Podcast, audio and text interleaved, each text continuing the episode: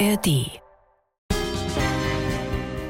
Das ist dann aber leider immer stärker geworden, dass mir gesagt wurde, hey, du bist hier nicht toleriert. Wenn du auf die Männertoilette gehst, dann fühlen sich Leute unwohl. Wenn du auf die Frauentoilette gehst, fühlen sich Leute unwohl. Du darfst hier nicht mehr auf die Toilette gehen.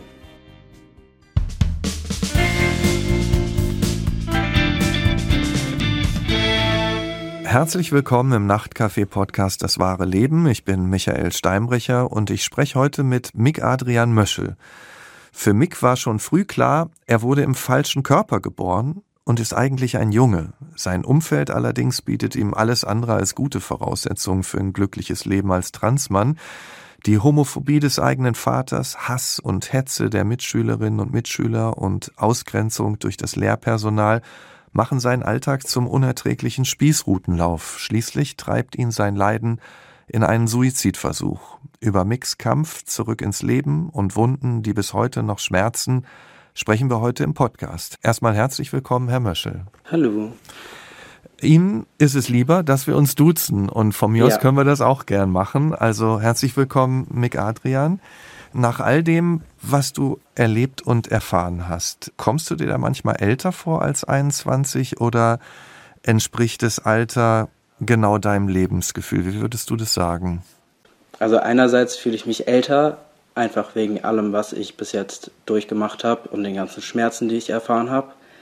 Andererseits fühle ich mich aber auch jünger, weil ich das Gefühl habe, eine glückliche Kindheit irgendwie verpasst zu haben und einfach nicht erlebt zu haben. Also sich widersprechende Gefühle hast du, wenn man so will. Um das zu verstehen, was du erlebt hast, müssen wir, glaube ich, früher anfangen. Du bist aufgewachsen mit 3 Geschwistern, deinem Zwilling und 2 älteren Geschwistern. Wie eng war dein Verhältnis zu deinen Geschwistern, speziell zu deinem Zwilling Kira? Zu meinem Zwilling war das Verhältnis schon immer sehr, sehr eng. Einfach, weil wir im gleichen Alter schon immer waren, logischerweise. Das stimmt, das ist logisch.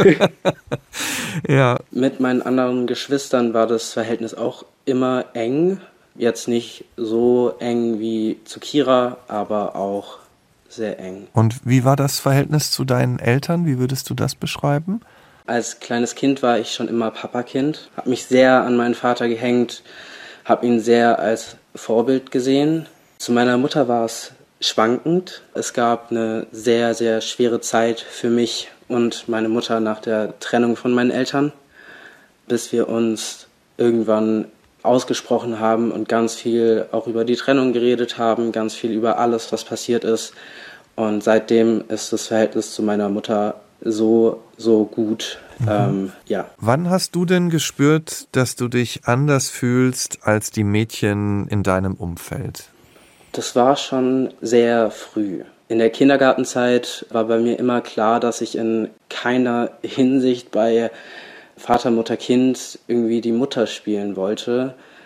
Ich wollte immer der Vater sein oder irgendein Kind, und wenn das nicht funktioniert hat, wäre ich lieber der Hund gewesen, als dass ich eine weibliche Figur eingenommen hätte. Und hattest du dann irgendwann sowas wie ein inneres Outing für dich, dass du wusstest, aha, okay, das ist es?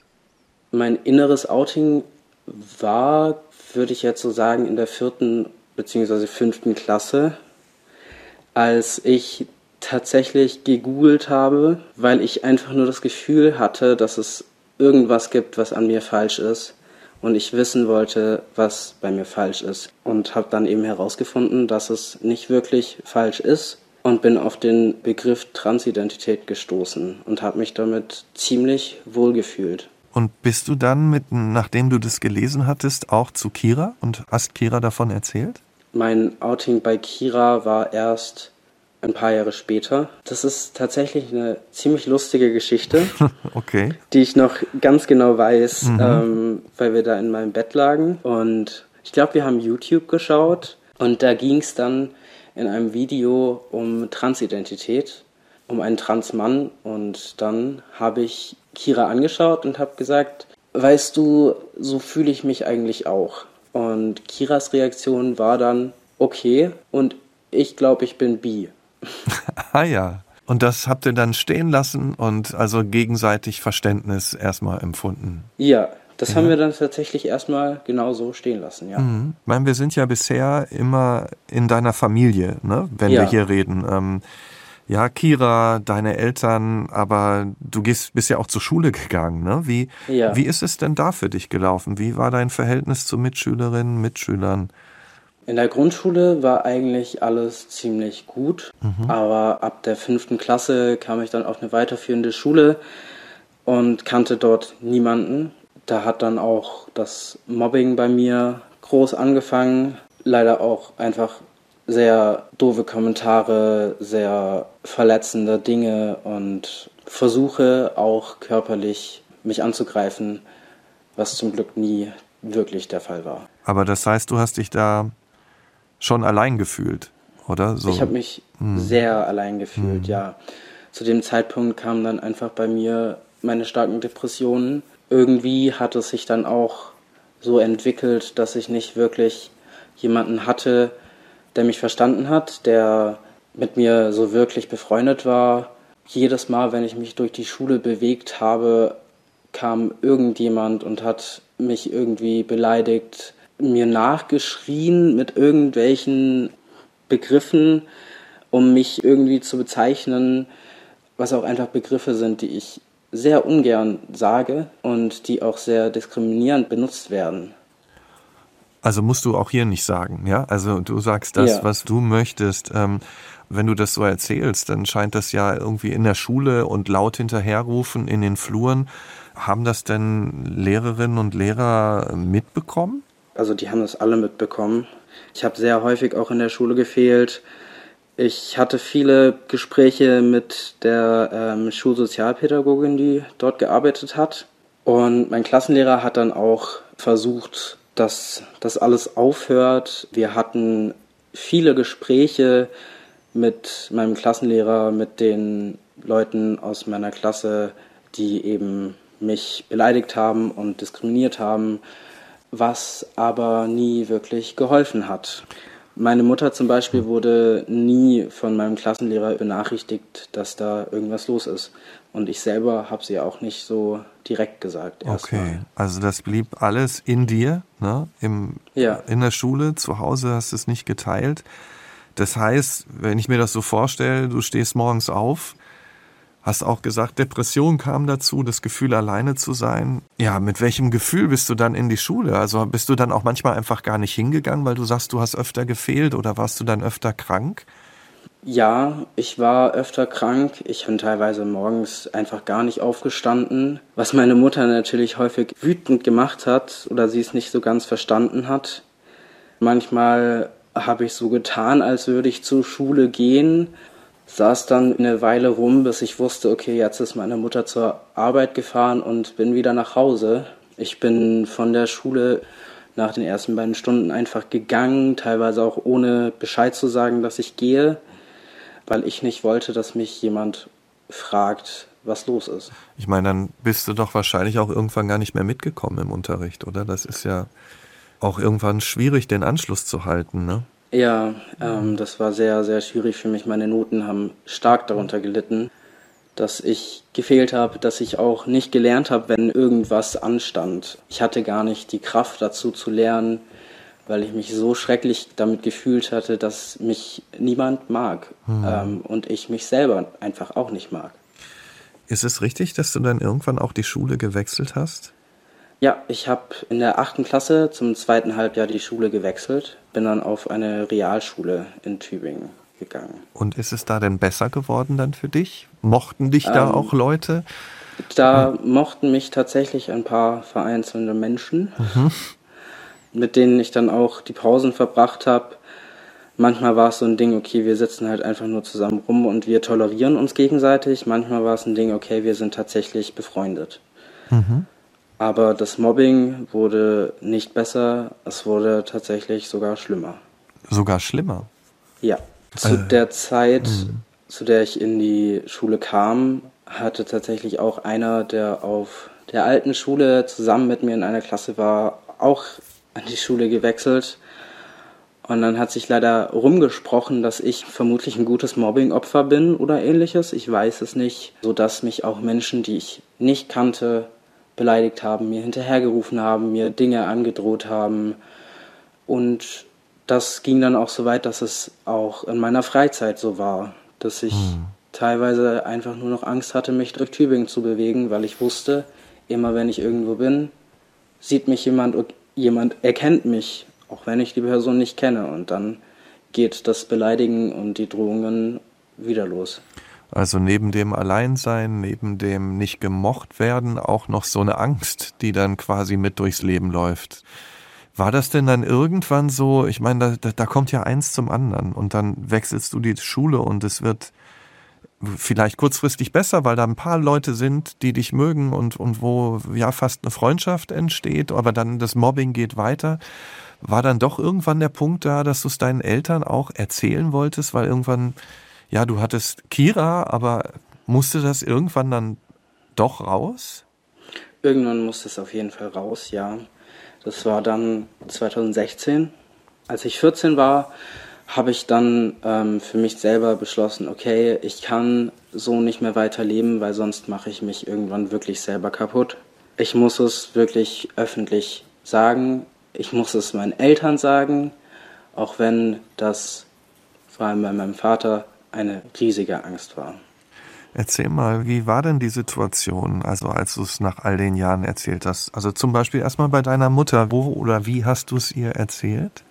Ich habe sie tatsächlich vorhin nochmal gefragt, weil ich mir nicht mehr so ganz sicher war. Aber sie hat mir dann gesagt, dass ich ihr auf WhatsApp eine Nachricht geschrieben habe, in der ich ihr erklärt habe, dass ich denke, dass ich ein Junge bin. Und habt ihr euch dann zusammengesetzt danach? Also meine Mutter und ich haben uns auf jeden Fall zusammengesetzt und haben darüber geredet. Sie hat erstmal Zeit gebraucht, um es für sich selber auch zu verstehen, weil du hast jahrelang eine Tochter, die dann irgendwann ankommt nach 14 Jahren und sagt, hey, ich bin gar nicht deine Tochter, ich bin dein Sohn. Und wie war es bei deinem Vater? Ja, dem habe ich, glaube ich, auch eine WhatsApp-Nachricht geschrieben. Ich weiß nicht mehr, ob da irgendwas zurückkam, aber wir haben uns eigentlich nie wirklich zusammengesetzt, um darüber zu reden. Kam denn irgendeine Reaktion von ihm, oder? Ich glaube schon. Ich glaube, er hat gemeint, dass es okay ist, aber er hat mir nie gezeigt, dass es okay ist. Und nie drüber gesprochen? Also wir haben auf jeden Fall mal ein paar Worte darüber ausgetauscht, vor allem als ich dann wiederholt, dauernd misgendert wurde oder nur mein Geburtsname genannt wurde, um mit mir oder über mich zu reden. Ist das so ein bisschen wie, was wir nicht groß thematisieren, ist auch nicht wahr oder irgendwie ja, sowas? Ja, ich glaube schon. Ich muss auch sagen, dass ich mich hätte viel früher outen können. Aber dass ich von ganz vielen zurückgehalten wurde, weil auch mein Vater mir und meinem Zwilling schon sehr früh irgendwie gesagt hat, dass er nicht so ganz große Akzeptanz gegenüber solchen Themen hat. Also da kamen immer mal Sätze, die dir signalisiert haben, oh, das wird auf kein Verständnis stoßen. Ja, genau. Was ich jetzt ganz, ganz klar im Kopf habe immer noch und was mich immer noch unglaublich beschäftigt, ist eine Situation, da ging es um die Homosexualität von meiner Tante. Und da kam eben ein Kommentar, dass er es nur akzeptiert, weil er es muss, weil es in der Gesellschaft so angesehen ist, dass man das mittlerweile akzeptieren und tolerieren muss, aber es eigentlich findet er es nicht gut. Und dafür war für mich klar, okay, ich kann, glaube ich, niemals ich selbst vor meinem Vater sein. So kam dann ja vielleicht auch am Anfang dieses Bild auf, mit mir ist was falsch, ne? Irgendwie kann ja dadurch auch noch verstärkt werden. Hast du denn dann auch in der Schule den Weg nach vorne gewählt? Also hast du irgendwann auch dann mit Lehrerinnen, Lehrern gesprochen? Ja, das war dann 2016, das war nach den Sommerferien. Da habe ich dann mich mit meiner Mutter zusammen hingesetzt. Wir haben ein Gespräch bei meinem Klassenlehrer ausgemacht und dann mit ihm darüber gesprochen, dass ich bitte Mick genannt, beziehungsweise damals noch Mika genannt werden möchte und männliche Pronomen benutzen möchte. Und? Wie waren die Reaktionen? nicht ganz wirklich verständnisvoll. Es war ganz komisch, weil ich glaube, klar war, dass ich nicht wirklich verstanden werde, aber irgendwie auch nicht ganz klar gesagt wurde, so ja, nö, machen wir nicht. Das ist dann aber leider immer stärker geworden, dass mir gesagt wurde, hey, du bist hier nicht toleriert. Ja, inwiefern hat man dir das deutlich gemacht? Zum Beispiel dadurch, dass von Lehrkräften gesehen wurde, okay, ich gehe auf die Jungstoilette und nicht auf die Frauentoilette, und mir dann gesagt wurde, du kannst nicht aufs Klo gehen. Wenn du auf die Männertoilette gehst, dann fühlen sich Leute unwohl. Wenn du auf die Frauentoilette gehst, fühlen sich Leute unwohl. Du darfst hier nicht mehr auf die Toilette gehen. Ja, wie soll das gehen? Also du warst ja in der Schule über mehrere Stunden. Da gab es ein offizielles Toilettenverbot für dich. Ja, ein ausgesprochenes Toilettenverbot. Und was hast du da gedacht und was hast du da gemacht? Also ich meine, das ist ja... Mal ganz davon abgesehen, dass du dich irgendwo dann völlig zwischen den Stühlen irgendwie befunden hast, ja, so stelle ich mir vor. Ich war einfach schockiert. Es war für mich wirklich, wirklich schrecklich zu hören, wir wollen nicht, dass du hier auf die Toilette gehst, weil sich alle davon gestört fühlen. Ich habe dann tatsächlich immer eine Jungstoilette benutzt, die relativ am Ende des Schulgebäudes war und nicht so ganz in der Nähe von allen Klassenräumen. Die habe ich dann immer zu einer Zeit benutzt, zu der ich wusste, okay, da laufen jetzt nicht viele durchs Schulhaus und da ist nicht wirklich jemand da in der Ecke. Die Schule hatte auch 2 Gebäude und selbst wenn ich in einem anderen Gebäude war, bin ich, wenn ich auf die Toilette musste, zu der Zeit rübergelaufen und dort in der hintersten Ecke auf die Jungstoilette. Wenn man offen ist und ja sein Inneres nach außen kehrt und anderen erzählt, wie es in einem aussieht, dann erhofft man sich ja auch eine Offenheit auf der anderen Seite, Verständnis und eigentlich, dass es besser wird. Aber das war ja bei dir überhaupt nicht der Fall, so wie sich das anhört. Ja, es gibt auch noch sehr viele andere Situationen, in denen ich direkt auch von der Direktorin, in der mir direkt gesagt wurde, so, du bist hier nicht so willkommen, wie du eigentlich bist. Das war zu einer Zeit, in der ich dann auch unglaublich viel geweint habe, weil ich so darunter gelitten habe, wie alles ist.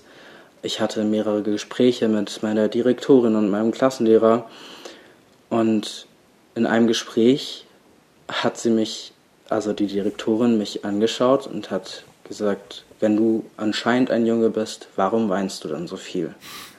Das hat sie wirklich ernst zu mir gesagt.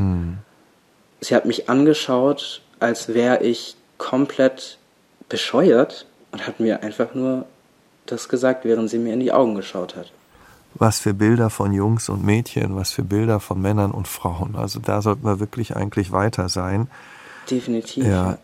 Nun ist die Pubertät ja in vielfacher Hinsicht eine Zeit, in der wir uns finden, ne? Und du hast am Anfang ja gesagt, du fühlst dich auf der einen Seite jünger, wenn wir da erstmal noch dabei bleiben, weil du vieles nicht hattest in der Kindheit. Ja. War das sowas wie einfach ein unbeschwertes Zusammensein mit den anderen, irgendwie auch mal spielen, mal ja einfach Kind sein? Wurde das einfach überlagert von all dem, was du gerade erzählt hast? Wurde es auf jeden Fall. Es wurde auch sehr, sehr viel von meinem eigenen Selbsthass und der Geschlechtsdysphorie überlagert, sodass ich meine Kindheit und frühe Jugend gar nicht richtig genießen konnte, weil ich auch immer das Gefühl hatte, hier lebt jemand, mein Äußeres ist nicht das, was ich bin. Und ich tue gerade so, als wäre ich dieses Mädchen und laufe hier rum und tue so, als würde ich leben, obwohl ich innerlich anders bin und das, was man sieht, einfach tot ist. Mir ging es grauenvoll und ich bin auch sehr stark in selbstverletzendes Verhalten gerutscht, weil ich nicht mehr klar kam. Das heißt auch körperlich selbstverletzend? Also meinst du das? Ja. Also ich habe sehr früh angefangen, mich selbst zu verletzen. Das war schon auf der ersten weiterführenden Schule. Bin auch in Essstörungen reingerutscht und habe da mich selber, ich sag mal, kaputt gemacht weil ich nicht mit mir selber und mit anderen Menschen klarkam. In der Schule war ja offenbar kein Verständnis da, eher im Gegenteil. Gab es denn auch ansonsten und deine Eltern, gut, deiner Mutter hattest du es gesagt, beim Vater bist du nicht wirklich durchgedrungen und hast immer irgendwie eher Ablehnung gespürt. Gab es denn ansonsten irgendwelche geschützten Räume, keine Ahnung, Großeltern, eine beste Freundin, ein bester Freund, wo du dich einfach rundum sicher und angenommen gefühlt hast? Oder gab es diese Räume, außer bei Kira vielleicht, überhaupt nicht? Das, was da irgendwie mein sicherer Raum war, war das Internet. Es waren die Leute, die ich übers Internet kennengelernt habe, was wirklich gefährlich ist, muss ich kurz dazu sagen. Aber ich hatte das Glück, nie an Leute zu geraten, die wirklich gefährlich waren. Mhm. Und meine beste Freundin immer noch zur Zeit, die habe ich seit 2015. Ich habe sie übers Internet kennengelernt. Ich bin über Instagram in ganz viele LGBTQ+-WhatsApp-Gruppen gegangen und habe dort Leute kennengelernt, die ewig weit weg wohnen, aber die mich verstanden haben, die mich unterstützt haben und mit denen ich wirklich klarkam. Mhm. Dazu dann auch noch YouTube, habe ich mich mit ganz vielen YouTuberInnen auseinandergesetzt, viel mit queeren YouTuberInnen und dort einfach Bestätigung gefunden und Sicherheit gefunden. Und dass du sagst, das kann auch gefährlich sein, heißt, man kann auch an die Falschen geraten. Oder? Definitiv. Mhm.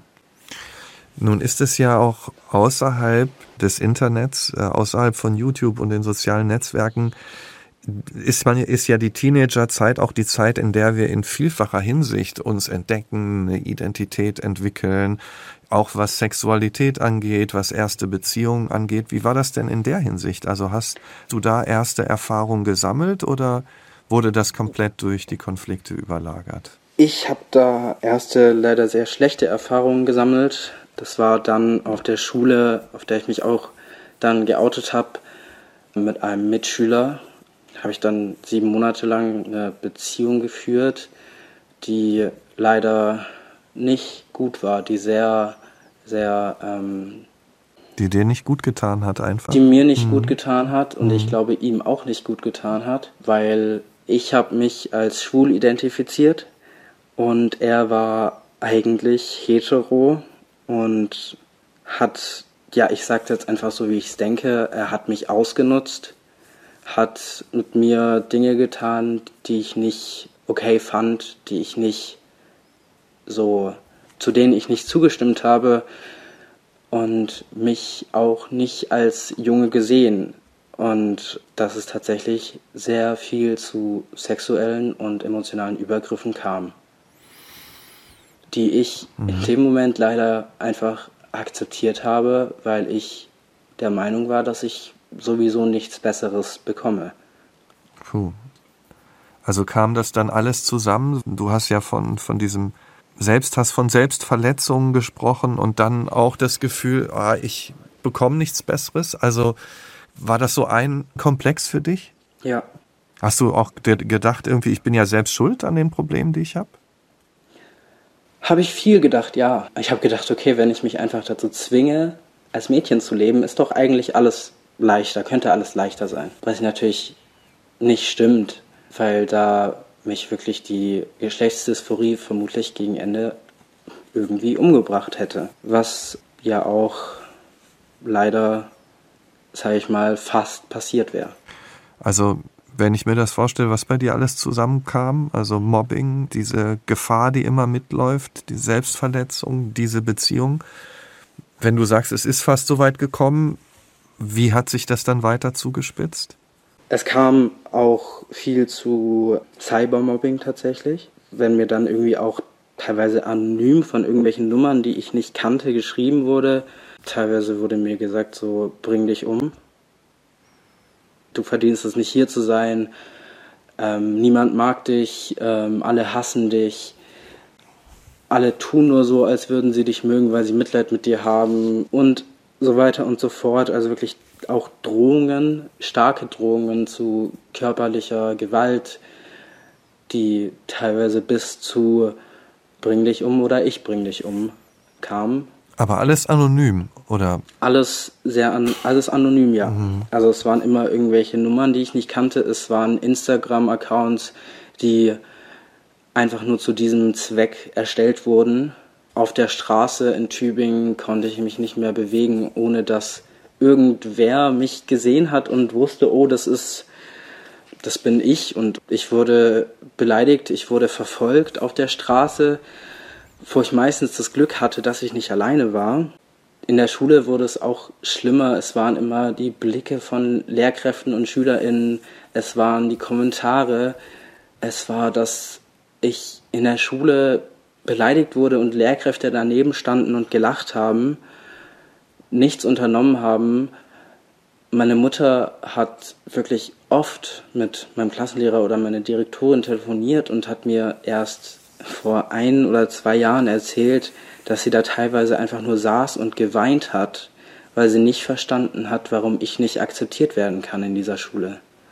Ich bin 2018 im Januar, es war der erste Schultag nach den Winterferien, da war ich in der Schule und nach der Schule ging es mir so schlecht, dass meine Mutter mich in die Kinder- und Jugendpsychiatrie in Tübingen gebracht hat, auf die Notfallstation, auf die Krisenstation.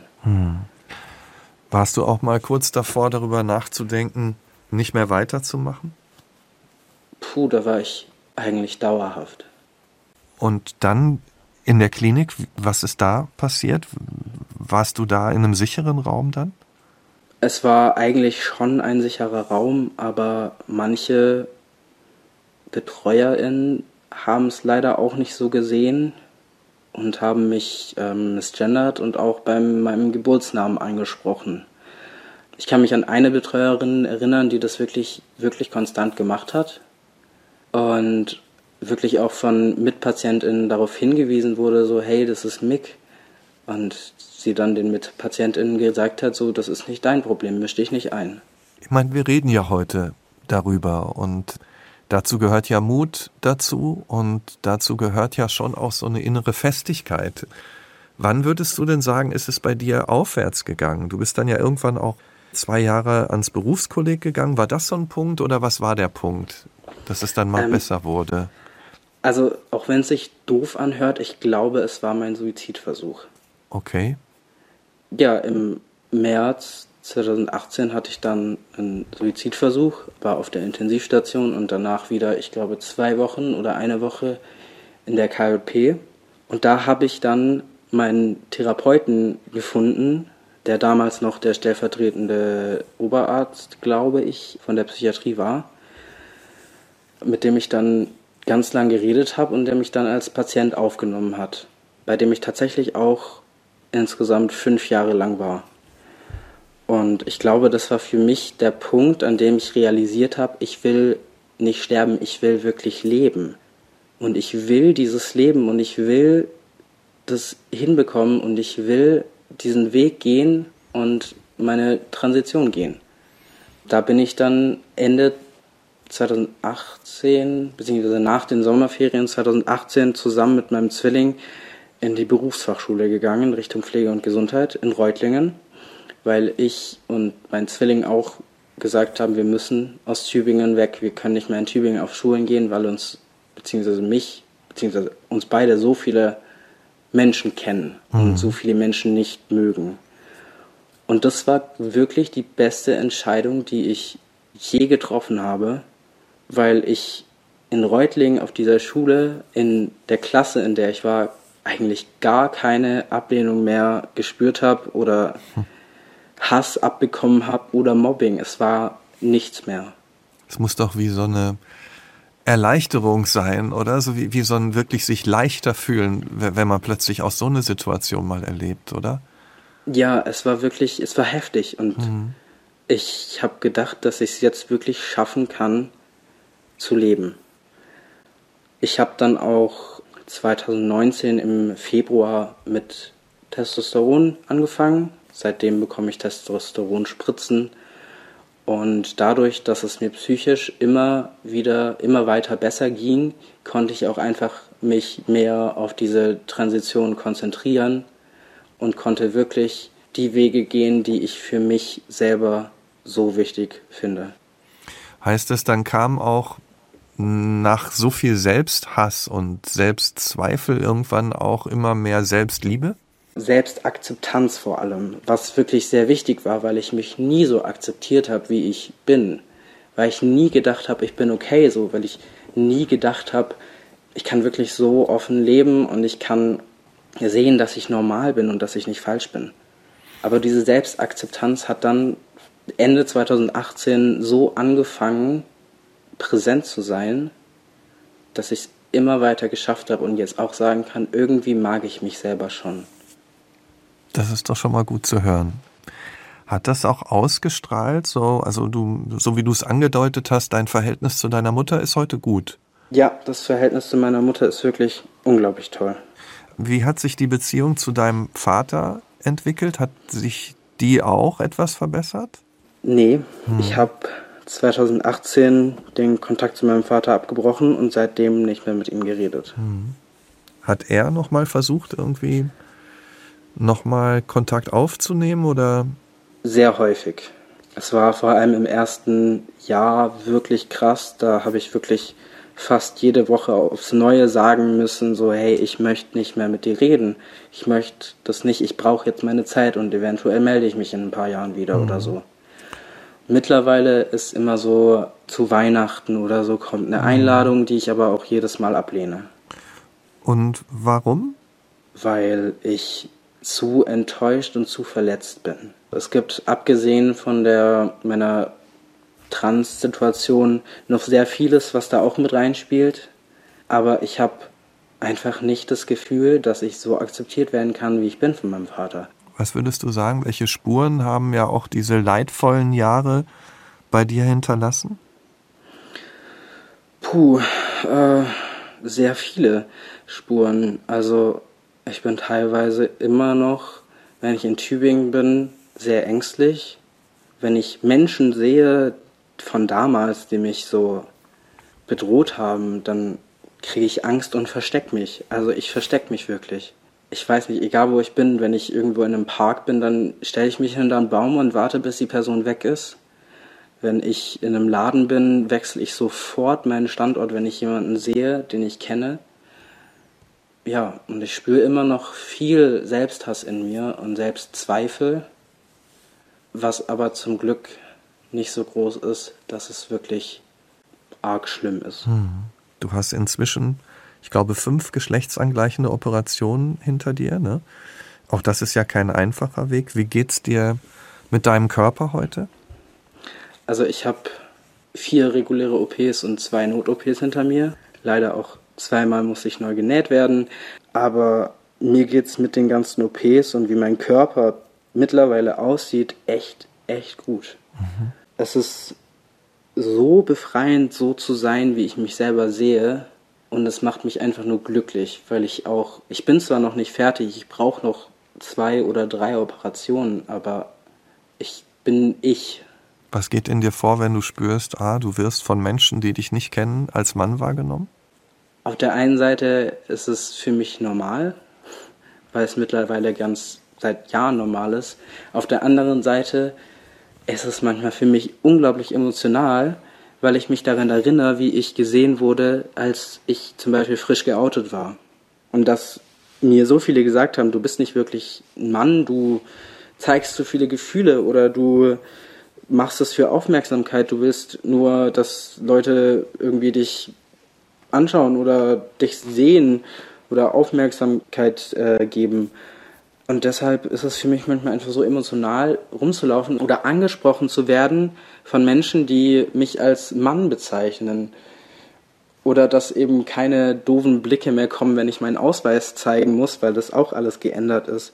Es ist sehr emotional, es ist krass. Also ich kann es nicht so ganz beschreiben, weil es so ein starkes Gefühl ist und ich so viel, was darauf bezogen ist, fühle, an so vielen Tagen und an manchen Tagen gar nicht, weil es einfach normal ist. Wenn ich mir vorstelle, ich glaube, eins kann man gar nicht hoch genug bewerten, nämlich, dass du Kira gehabt hast, ne? Denn bei dem, was du in der Schule erlebt hast, dann auch wirklich nicht so die Offenheit in der Familie. Irgendeinen Menschen braucht man ja, wo man Nähe spürt und sich aufgehoben fühlt. Wie sieht es heute über Kira hinaus aus? Gibt es einen Freundeskreis, bei dem du dich aufgehoben fühlst? Ja, auf jeden Fall. Also ich habe noch, ich sag mal, meine beste Freundin von 2015, die ich da im Internet kennengelernt habe. Die habe ich immer noch. Wir haben uns mittlerweile auch schon sehr, sehr häufig privat getroffen. Ich habe noch 2 FreundInnen, die ich in der Psychiatrie kennengelernt habe 2018, die auf jeden Fall in meinem sehr, sehr engen Freundeskreis sind. Ich habe wirklich Freunde, manche sehe ich alle paar Wochen, manche sehe ich öfter, manche sehe ich seltener, aber ich weiß, dass sie da sind. Und ich habe jetzt mittlerweile seit fast 6 Monaten auch einen Freund und das ist auch sehr, sehr schön. Und wenn du das für dich zusammenfasst, was ist für dich heute wichtig im Leben? Was für mich wichtig ist, ist, dass ich nicht nur die Schmerzen sehe, die ich erfahren habe, sondern dass ich auch wirklich sehe, dass es mittlerweile einfach besser ist und dass ich mittlerweile Menschen habe, die mich lieben und mögen, so wie ich bin. Und dass ich weiß, meine ganze Familie mütterlicherseits steht hinter mir, ist für mich da und liebt mich. Und ich liebe sie. So. Ich muss auch sagen, bei meinen Großeltern, es ist auch echt heftig, wie krass sie da drin sind und das verstehen. Also manchmal hört man das einfach nur, dass ältere Menschen damit super Probleme haben. Aber bei meinen Großeltern ist es irgendwie normal. Und ich kann gar nicht beschreiben, was für ein gutes Gefühl das ist, Großeltern zu haben, die das einfach als normal ansehen und sich darüber informieren, außerhalb davon, was ich ihnen erzähle. Ich danke dir, Mick, für deine Offenheit und du hast gesagt, manche Gefühle sind so groß, dass man sie kaum in Worte fassen kann. Ich finde aber, du hast sie richtig gut ausgedrückt, sodass man es nachvollziehen kann. Ne? Und alles Gute auf deinem weiteren Weg. Dankeschön. Und vielen Dank auch an Sie fürs Zuhören. Wenn Ihnen der Podcast gefällt, erzählen Sie es ruhig weiter, empfehlen Sie ihn gerne auch Freundinnen und Freunden. Und wenn Sie mögen, diskutieren Sie auch gerne mit auf unserer Nachtcafé-Facebook-Seite. Bis bald hier im Nachtcafé-Podcast Das wahre Leben. Ich bin Michael Steinbrecher. Wir hören uns.